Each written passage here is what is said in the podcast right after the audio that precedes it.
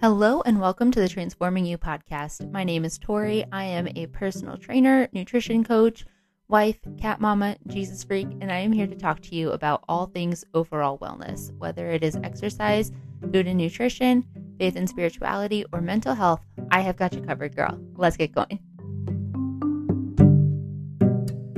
Hello there, and welcome back to Transforming You.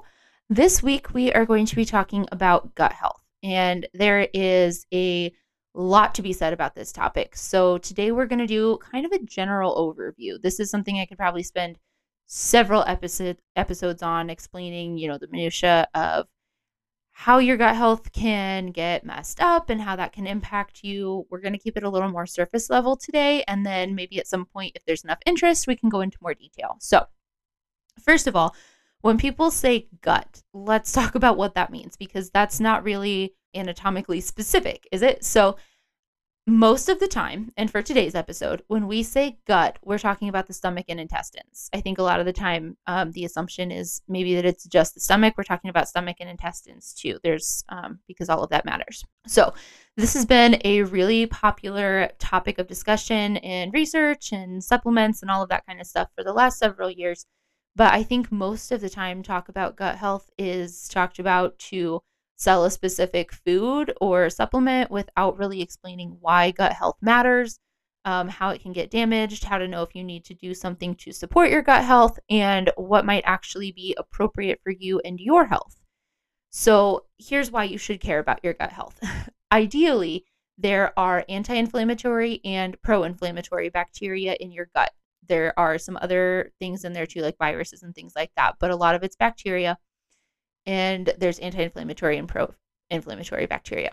If there's an imbalance of the bacteria and the in- inflammation promoting bacteria take over, the bacteria can actually leave the GI tract in the bloodstream and cause inflammation in other parts of the body. And if you didn't hear the episodes we did on inflammation um, over the last few weeks, um, you might want to go back and listen to that because I talk a little bit more about how that can impact you, how chronic or systemic inflammation can cause problems. But that can start in the GI tract if those bacteria leave in the bloodstream and travel to other parts of the body.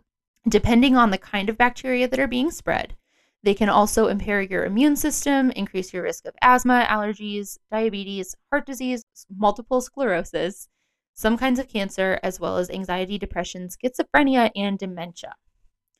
Now, we don't know for sure whether the imbalance in that gut bacteria is the cause of those illnesses or if being sick with any of those things can cause the gut bacteria to get out of whack. At this point, we don't really know what's the chicken and what's the egg. We just know that there is a connection between gut health and those chronic conditions. So, this is one of those situations where you want to think about controlling the things that you can control. It's frustrating to not have clear answers about stuff like this, but instead of getting overwhelmed by that frustration, we need to just think about what is in our control. What can we do with what we know? There are things that we can't control. Research is showing that a person who was born vaginally as opposed to by C section would actually have more diversity of their gut bacteria, which is a good thing. And we also know that breastfeeding can help babies get a good start on their gut health. But we definitely can't control those things about how we were born and fed. Um, and we can't always control the way that our children are able to be born and fed either. So that's something that there there is definitely a limit to how much control we have over that. Sometimes you have to just kind of take things as they come and work with the situation that you actually find yourself in. So, something else that helps earlier in life is also growing up with the freedom to play outside in the dirt with animals, stuff like that. That actually leads to better diversity of your gut bacteria, also.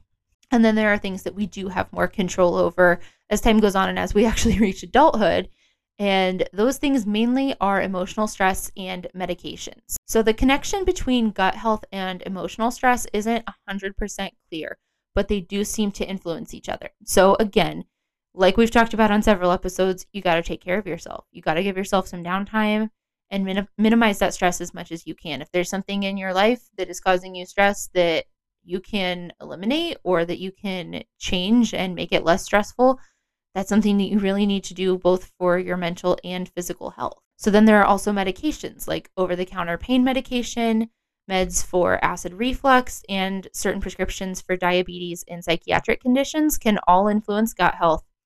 But the best known for impacting gut health is antibiotics, which makes sense, right? Antibiotics kill bacteria and they kill bacteria somewhat indiscriminately. They wipe out the good bacteria in your gut as well as the bad bacteria that you're actually taking the antibiotic for. The solution there um, is trying not to take antibiotics unless you have to. Now, that doesn't mean to ignore your symptoms or refuse treatment if a doctor recommends an antibiotic, but there are protocols like not prescribing antibiotics for cold symptoms unless they've lingered for, I think it's 10 days, it might be two weeks. So, in a situation like that, if you have only been sick with a cold for like five to seven days, I'm sorry, that sucks. Don't try and get an antibiotic for it. It's not time yet. And that's just to minimize the effects of overusing them. If you do have to take an antibiotic, taking a probiotic or better yet, eating something with probiotics like yogurt with the antibiotic can actually also be really helpful to preserving your gut health in that time. And then sometimes one of those things might cause an imbalance in your gut bacteria. Sometimes that imbalance can happen for other reasons, like if your diet is drastically different if you've been drinking a lot of alcohol, if you've been unusually inactive or slept particularly poorly or something like that, that kind of acutely affects your gut microbiome, then you'll probably notice that if something's off. So you would probably in that situation have symptoms like bloating, gas, diarrhea, stomach aches, nausea, stuff that's not pleasant to talk about, but it's definitely noticeable. And a lot of the time, acute problems like that resolve themselves. The symptoms stop fairly quickly. But if they go on, you'll need to make some kind of sustainable change to your diet or lifestyle if you're going through cycles of feeling those symptoms kind of come and go frequently, um, like if you're bloated for a few days at a time and then it kind of gets better and then you go back to having a few more days of bloating or something like that, if you're going through those cycles a lot, it would probably be worth it to log your food and symptoms together for a while and see if there seems to be something in particular that you're responding to. There might, some people notice all kinds of different trigger foods that they notice when I eat this, I always get a stomach ache. When I eat this, I always bloat. And so if you notice a connection like that, go ahead and cut out that food at least for a while and see if things get better. Now, if you're generally healthy, your gut probably is too, and you probably don't need to worry about all this too much. If you eat a balanced diet, drink plenty of water, get regular movement, and sleep well, you're probably fine. You're probably healthy, your gut's probably healthy. And then there are other lifestyle factors like we've talked about before. Like if you smoke or drink excessively, that can harm your gut health. Eating less of things like dairy, red meat, processed meat, and refined sugar can help your gut health. And then, of course, fiber is going to be important. Generally, you want to aim for 20 to 25 grams a day. That's going to vary a little bit by age and gender. Some folks actually have to go up to closer to 40, but for a lot of people, 20 to 25 is good. If you know you struggle to meet that fiber goal, you'll want to eat more fruits, veggies, whole grains, nuts, and seeds those are your fiber rich foods that you'll that will be really helpful to meeting that goal. So in general, just more whole foods, less processed foods and plenty of fiber and water is going to be your best bet for just overall good gut health. So then in terms of supplementing probiotics, you're probably better off getting them from food than from like a pill. The bacteria in the pills won't necessarily grow in your gut. Um, we don't know for sure that taking them in that form actually allows that bacteria to take root and do what it needs to do in your gut. It might just pass through. Sorry, I tried to think of a less gross way to say that, and I'm not sure I succeeded. So you're actually better off with food than with supplements when you can. And that, if you listen to the supplement series, that's kind of across the board. But here specifically with pro, um, with probiotics, that's still true. You're better off with food than with supplements. So those probiotics are going to come mostly in fermented foods like yogurt, kefir, sauerkraut, and kimchi. And on that note, all yogurt has probiotics. I think at some point people started thinking that it had to be like Activia or something like that um, that specifically calls themselves a probiotic, but any yogurt should have live and active cultures, and that is what you need. Now, we always talk about probiotics when we talk about gut health, but we also need to spend some time on prebiotics. So, Probiotics are the healthy gut bacteria. Prebiotics are the plant fibers that help probiotics grow. So they're not digestible for you, but they can feed those good bacteria in your gut. There are tons of foods you can get prebiotics from. So a short list is mushrooms, artichokes, onions, asparagus, cabbage, apples, watermelon, white peaches, grapefruit, bananas, chickpeas, red kidney beans, oats, wheat pasta, and wheat bread. And that actually is a short list because there are much longer lists available. And this is something that's easily Googleable. I don't want to spend like 20 more minutes just listing out prebiotic foods. That's going to be really overwhelming. But yeah, if you want even more ideas for more prebiotics to get in your diet, that is very Googleable. So, your main takeaway on gut health is very similar to, you know, the bottom line of a lot of these topics that we've talked about. If you move regularly, if you eat plenty of fruits, vegetables, lean proteins, whole grains, drink plenty of water, minimize your stress, get good sleep, you should be generally healthy. That'll keep you healthy, that'll keep your gut healthy, it'll make your body happy. so that will lower your risk of most chronic illnesses and in the case of gut health, a lot less acute symptoms too. So, can't recommend those habits enough. And that is it for this week. I think this episode was a little bit shorter, but that is all.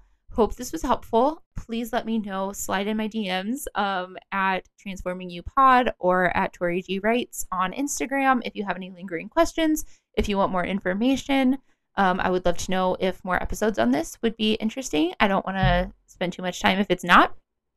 So if you have any questions or want any help figuring out how to get more of those gut healthy foods in your diet, again, feel free to reach out and I would love to chat with you. Talk to you next week.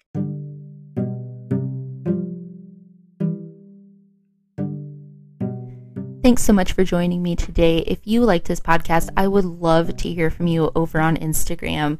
Um, if you want to reach out at Transforming You Pod or at Tori G Writes, I would love to hear if there's anything you learned today or if there's anything you would love to hear more of, or if you just want to chat, I am always available. Talk to you soon, girl.